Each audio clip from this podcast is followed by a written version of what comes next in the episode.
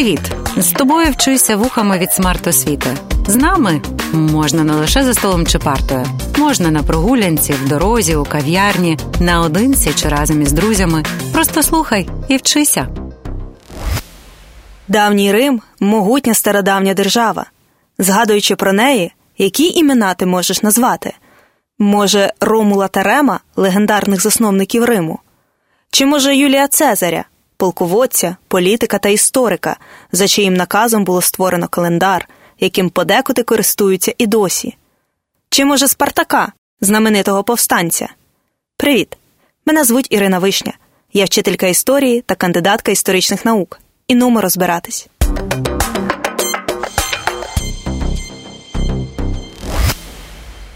Здійснімо з тобою подорож у часі та перенесімося до стародавнього Риму. Ось ми бачимо великий гарний будинок, віллу. Тут живуть патриції, повноправні римські громадяни, нащадки найдавніших корінних жителів. Патриції дуже пишались приналежністю до свого роду, фамілії. Віллою походжає її господар, одягнений у тогу, шматок полотна до 5 метрів у довжину, вигадливо драпірованої, тобто зібраної складками довкола тіла. Господар трохи втомився, тому прямує відпочити до відкритого простору посеред приміщення – атріуму, посеред якого знаходиться басейн із дощовою водою. Стіни будинку прикрашені розписами, а підлога викладена мозаїкою. Патрицій чує, як на вулиці перегукуються між собою плебеї та морщить носа. Він зневажає плебеїв, бо ті не належали до знатних родів, хоча й були вільними людьми. Плебеям забороняли брати участь у політичному житті держави та володіти землею. А ті, хто не мав грошей на гарний будинок, як у нашого Патриція, тулились у кількаповерхових будинках – інсулах, що нагадують сучасні багатоквартирні будинки. Селяни ж самі будували свої хатинки. Наш Патрицій щойно повернувся з оглядин свого господарства, на якому трудяться раби. Звідки у римлян раби? Рабство існувало тут з самого початку історії Риму, а це 8-6 століття до нашої ери. Зазвичай рабами ставали військовополонені або захоплені під час піратських нападів. Крім цього, рабом можна було стати, якщо не сплатити вчасно борг. Хоча вже з кінця 3 століття до нашої ери продавати римських громадян у рабство за борги було заборонено. Окрім цього, діти, народжені від рабів, теж були рабами. За римським правом раби не були людьми. Це були речі. Самі римляни казали про рабів, що вони вважаються нічим. Проте раби у римській державі виконували усю важку роботу, різні побутові обов'язки та навіть могли бути висококваліфікованими фахівцями. Словом, основою економіки давнього Риму була саме рабська праця. Становище раба дуже залежало від господаря. Так, деякі раби могли навіть володіти власними грошима і майном, що давало їм привід хизуватися перед іншими, менш щасливими рабами. Майже усі римські громадяни володіли рабами. Навіть у бідних сім'ях пристойно було мати бодай одного раба чи рабиню. Наш Патрицій якраз покликав до себе одного зі своїх рабів. Це його довірений раб, який керує його садибою. Таких рабів звали вілликами. Він мав слідкувати, аби інші раби працювали та були ситі і не мерзли. Віллик повідомив Патрицію 2 новини. Перша, один із рабів зібрав необхідну для викупу себе із рабства суму і тепер став вільно відпущеним або лібертином. До речі, крім викупу, здобути волю можна було ще шляхом вірної служби господарю, за яку могли нагородити особистою свободою.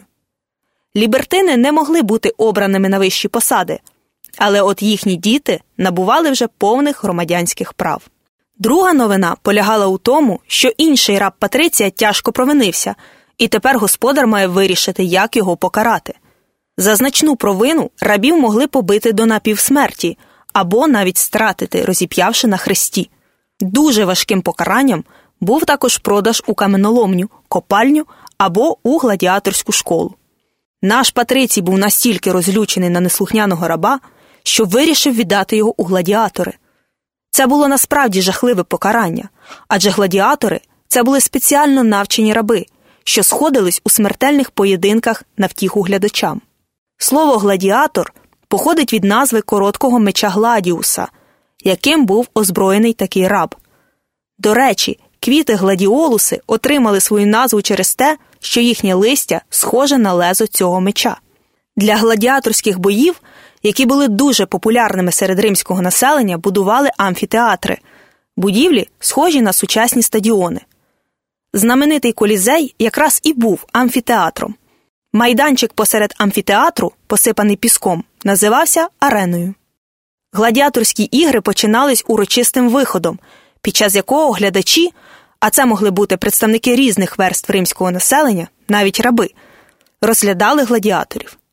Озброєння гладіатора залежало від того, до якого типу він належав. Крім короткого меча гладіуса, у двобоях використовували також сітки, списи, тризубці. Більшість гладіаторів бились оголеними до пояса, іноді у легких туніках, а для захисту використовували щити та шоломи. Бій тривав доти, поки один із бійців не гинув або не падав поранений. Поранений міг попросити у глядачів помилування, і якщо публіка хотіла врятувати йому життя, його милували. Якщо ж ні, переможець добивав пораненого. Також переможець отримував за бій грошову винагороду, а у деяких випадках і волю. У тебе може виникнути запитання. Дорослі сильні чоловіки, які вправно поводяться зі зброєю, просто приречено слухались своїх господарів? Вони ж можуть повстати. А вже ж, гладіатори повставали, і неодноразово. Одне із найбільш прославлених повстань розпочалось у 74 році до нашої ери під проводом Спартака. Він очолив 78 гладіаторів, які, змовившись, утекли з однієї із гладіаторських шкіл, дістались до гори Везувій та отаборилися на її вершині. Щоб прогодувати себе, вони грабували будинки багатих римлян в околицях Везувію. Згодом до них почали приєднуватись раби та селяни з навколишніх сіл, і до зими наступного року військо Спартака налічувало уже 70 тисяч повстанців. Щоб придушити їх, римський сенат відправив 30-тисячну армію, але її було розбито. Після цього Спартак вирішив повести повстанців, кількість яких зросла майже удвічі, на північ Італії. Він хотів перейти Альпи та вивести рабів у Фракію та Галію, де вони б стали вільними.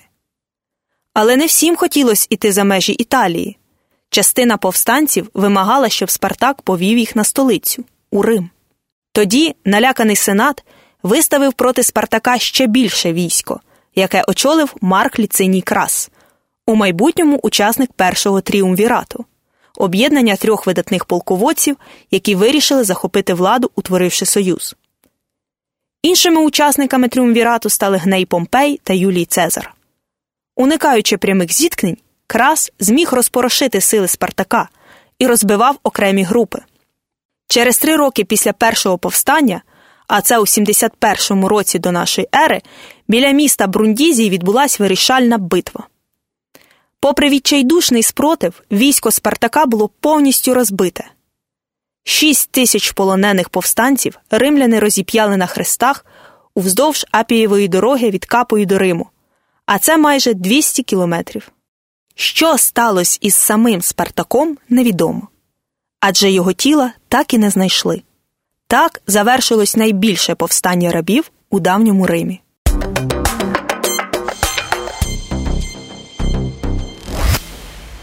Ось таким було життя жителів давнього Риму.